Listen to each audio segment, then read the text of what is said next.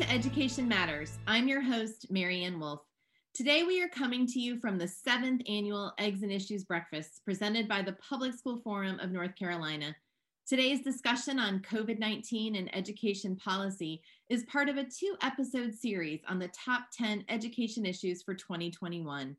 Here to talk with us today are Dr. Catherine Edmonds from the North Carolina Department of Public Instruction, Daniel Scott, Onslow County Schools, Senator Corbin from the General Assembly, and Dr. Scott Elliott, Watauga County Schools. As we look ahead to the legislative session and knowing that we're coming close to a full year of schools adapting to the realities of COVID 19, would you each share briefly about yourself and your perspective and what you see as the key issues that we need to consider in the upcoming months? We know that COVID has brought many challenges and changes to education as we once knew it. And, you know, we hear a lot that people say, we want to go back to what was normal. But what we have to remember is that normal was not good for all students in our state. And so I don't want us to um, let the pandemic be in vain and we not take on to some of these innovative pieces that we've learned through the pandemic. But as I look at the challenges and I started thinking about the question, and I said, you know, we definitely need to um, look at teacher and principal pipeline work. We know that through COVID, there have been retirements, but pre COVID, we know that we were not getting the numbers of students into our schools of education. So we were already looking at a shortage. And now, layer on top of that the COVID piece in knowing that we need teachers and strong leaders in our schools as we move forward to be able to help our students academically and social and emotionally to get back to where we want them to be or where they need to be. And we know that if students are not reading by third grade, that the chances of them graduating for high school is it becomes very low for our non-readers. And i think the research says that in fact that they're four times more likely not to graduate from high school. So addressing early learning is something that we definitely need to look at as we move forward. And i know we have others on the panel and there are other things that we need to address um, talking about the leandro piece and the tenets of leandro and the top tenants are having an effective principal in every leading every school and an effective teacher in every classroom so as we look at moving forward um, and, and how do we get our students back academically where they need to be, um, looking at that teacher pipeline work, principal pipeline work, and early learning are my top priorities, but also looking at that A through F piece. Thank you so much, Dr. Edmonds. You're all raising such critical issues. Dr. Elliott. We started the year prioritizing um, uh, in-person instruction for our students with disabilities, our pre-K students, and students served in our uh, school-based mental health uh, day treatment programs. They've been coming every day since August, and we moved everyone else into Plan B back in October, and that's where we have been operating since in that hybrid model. Um, our greatest challenge right now is not the spread of virus uh, in our schools. It's actually keeping our schools operating by having enough healthy staff uh, able to come to school, not in isolations or not sick every day. Um, I think that we have a lot of issues that we need to, to look at beyond just the impact of the current epidemic. Um, I think our priority needs to be on staying focused on returning our schools and our teachers to in person instruction full time as soon as it's safe to do so. Um, that means right now we need to prioritize vaccinations for our staff as soon as possible in order for them to be able to, to have the additional protection that they need and that they deserve in order to be able to, to come to work safely. Um, as has been mentioned, the pandemic has cast a bright light on many of the inequities that exist in our communities, not just in our schools. Uh, those include, as you said, areas uh, like broadband internet access, access to food, um, and access to uh, mental health services for our students, our families, and, and even for our staff members and teachers who are struggling right now. Um, I also think, uh, as Dr. Edmonds said, we have a golden opportunity right now to rethink the purpose of our testing and accountability program uh, for it to be a true tool for teachers in the instructional process. Uh, we also need to think about how we recruit and retain professionals with everything from that initial licensure process to um, adequate compensation models. I think my biggest fear, and I think the biggest issue that we could have in North Carolina is the thought that we must go back you know, as opposed to moving forward. I heard a saying the other day that uh, you must always be like a shark in your efforts, which means like if a shark stops moving, they die. And so we must always promote moving forward in everything that we do and in every situation that we have. And so being a shark of education is is giving more transparency, I feel, as educators in the classroom. I think that right now there's an indefinite amount of ideas of what might happen in the future. But what we're seeing all over my timeline on social media uh, is students and educators who are feeling lost, who are feeling completely dejected and have no understanding of what's coming next. And that's actually there's a set, there's a uh, specific uh, psychology aspect of that, which is called anticipatory grief. And what that grief type is, is the anticipation of what might happen. And so my students, myself, all of my colleagues are feeling that anticipatory grief of you know, we can look forward to these things. However, they'll probably just get canceled either way. And so when you think of the theory of motivation and drive, it has three components autonomy, mastery, and purpose. Right now, none of our students or our colleagues have a complete purpose of what we're looking for and accomplishing in North Carolina by the end of the school year. I think what could really help us is for transparency of how vaccines are going to be administered to our teachers and our family members. I think a transparency of where funds are going to be allocated, what the summer plans look like. Are there going to be outreach for programs of students? What is the the the percentage that we're trying to get to to be able to open up our extracurricular activities. You know, right now they're just saying not yet, not right now, later, later, later.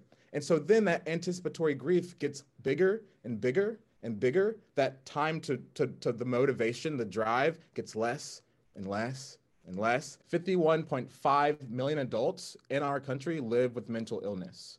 50% of mental health issues begin before the age of 14, meaning that 50% of our students are gaining mental health issues before they even step into a high school classroom.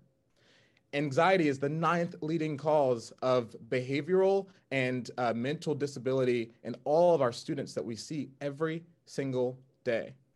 The thing that's interesting about all of those facts is that they happened before 2019 all of the data points are pre 2019. So when you think anxiety and mental health and social emotional issues were already an epidemic in our country before COVID 19. And so when you look at what COVID 19 has done for the isolation, for the lack of anticipation, for the lack of experiences for our students, the, the, the more that school offers, not just the social interaction, but the experiences for our students that are outside the academic realm, that's where I would put my focus. In addition to that, we have to recognize that we can do everything we can for our students, but we have to do even more for the adults in the building. Teachers are going through this experience that's like no other. We are having to be innovative in survival mode. That is the most difficult thing in my five years that I have ever done, and I hope that I ever have to do. We must allow for our schools to start to focus on our students and our staff mind, body, but most importantly, soul. When we come back, we'll have more discussion with our panelists. Education Matters is brought to you each week in part by Town Bank, serving others, enriching lives. Welcome back, Dr. Elliott. How can legislators and state and district leaders help to address these issues? And Senator Corbin, we'd love to hear from you after um, Dr. Elliott. Yeah, the recruitment and retention of teachers in our profession really always has been and will continue to be a great concern um, and, and is an area in need of attention. I, I, would say now it's more critical than ever before. Um, there's no doubt that this year has been incredibly difficult year for our teachers.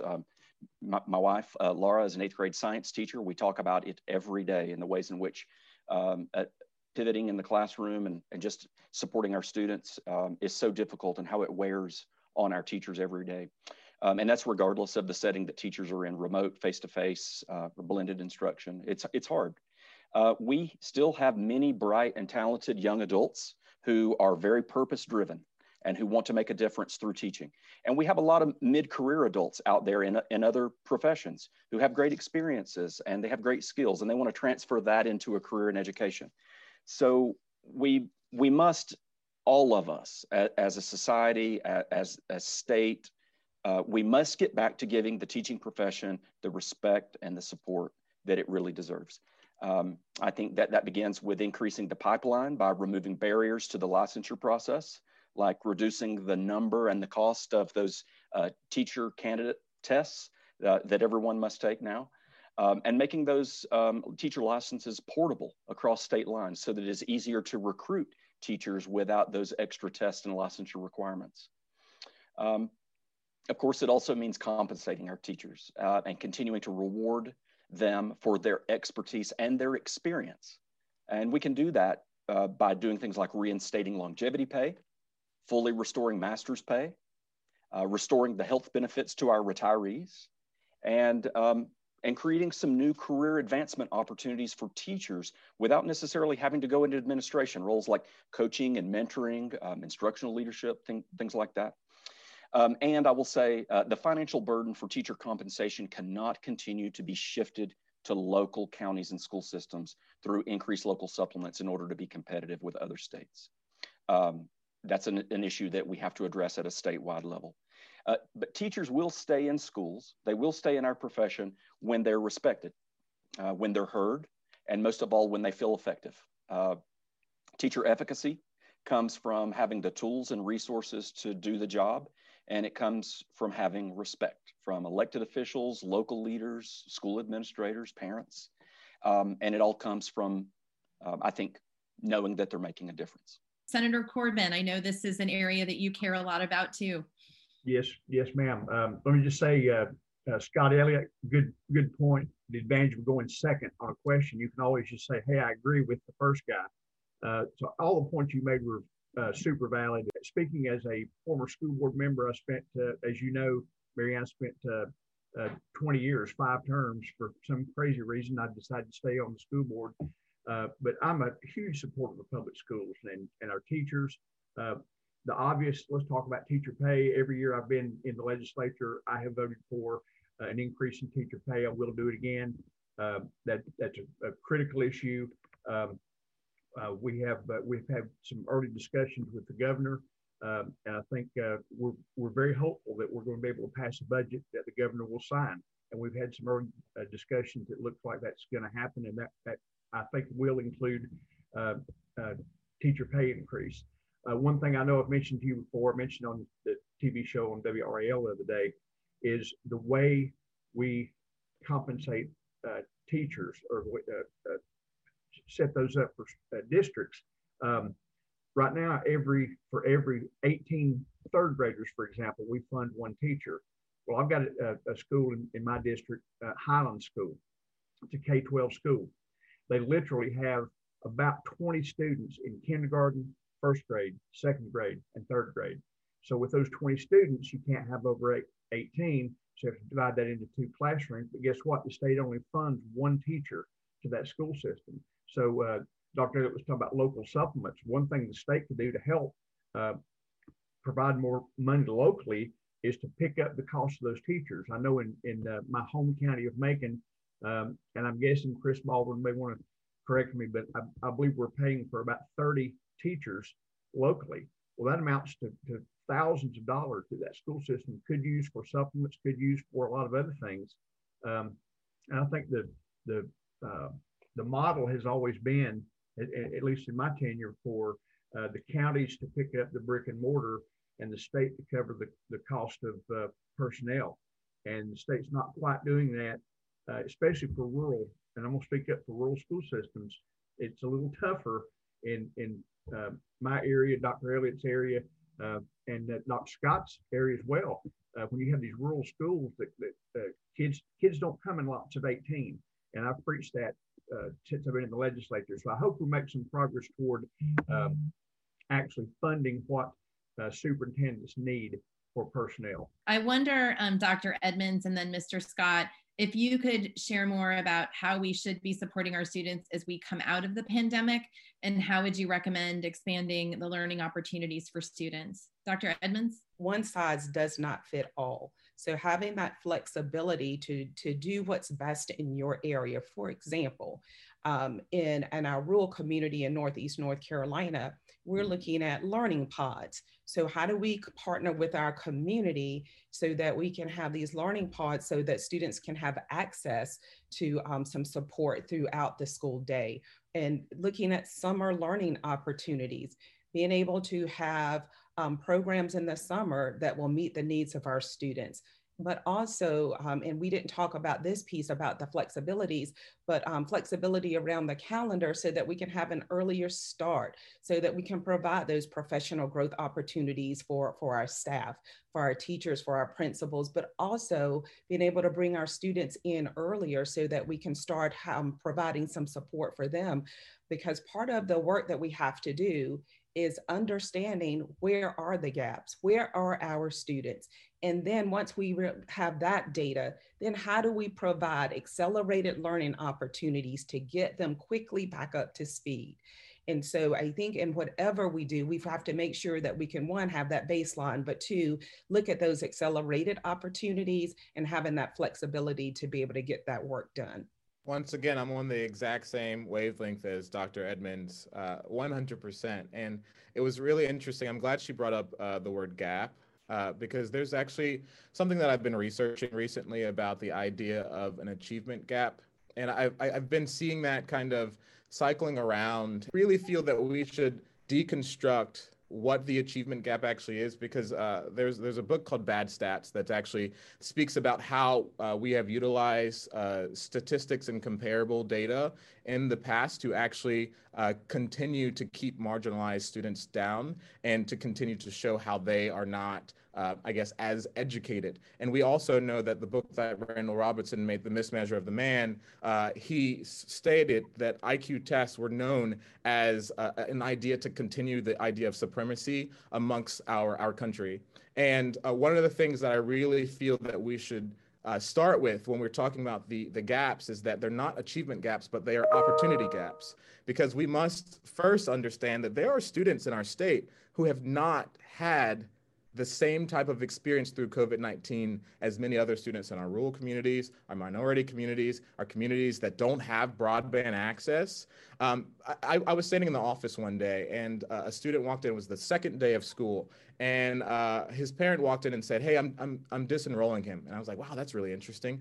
And what it was was that the student wasn't able to do the hybrid learning the way that the parents wanted. So they just took him out and put him in private school. Yeah. Mm. There are of our students that don't have that opportunity or that ability to just go to private school that was fully in person and able to figure out how to test their students and and to get their students all in school. So we must start with who are we comparing our students against in, in, in, in public education who, who are we comparing them against? The people who uh, were not in a pandemic last year?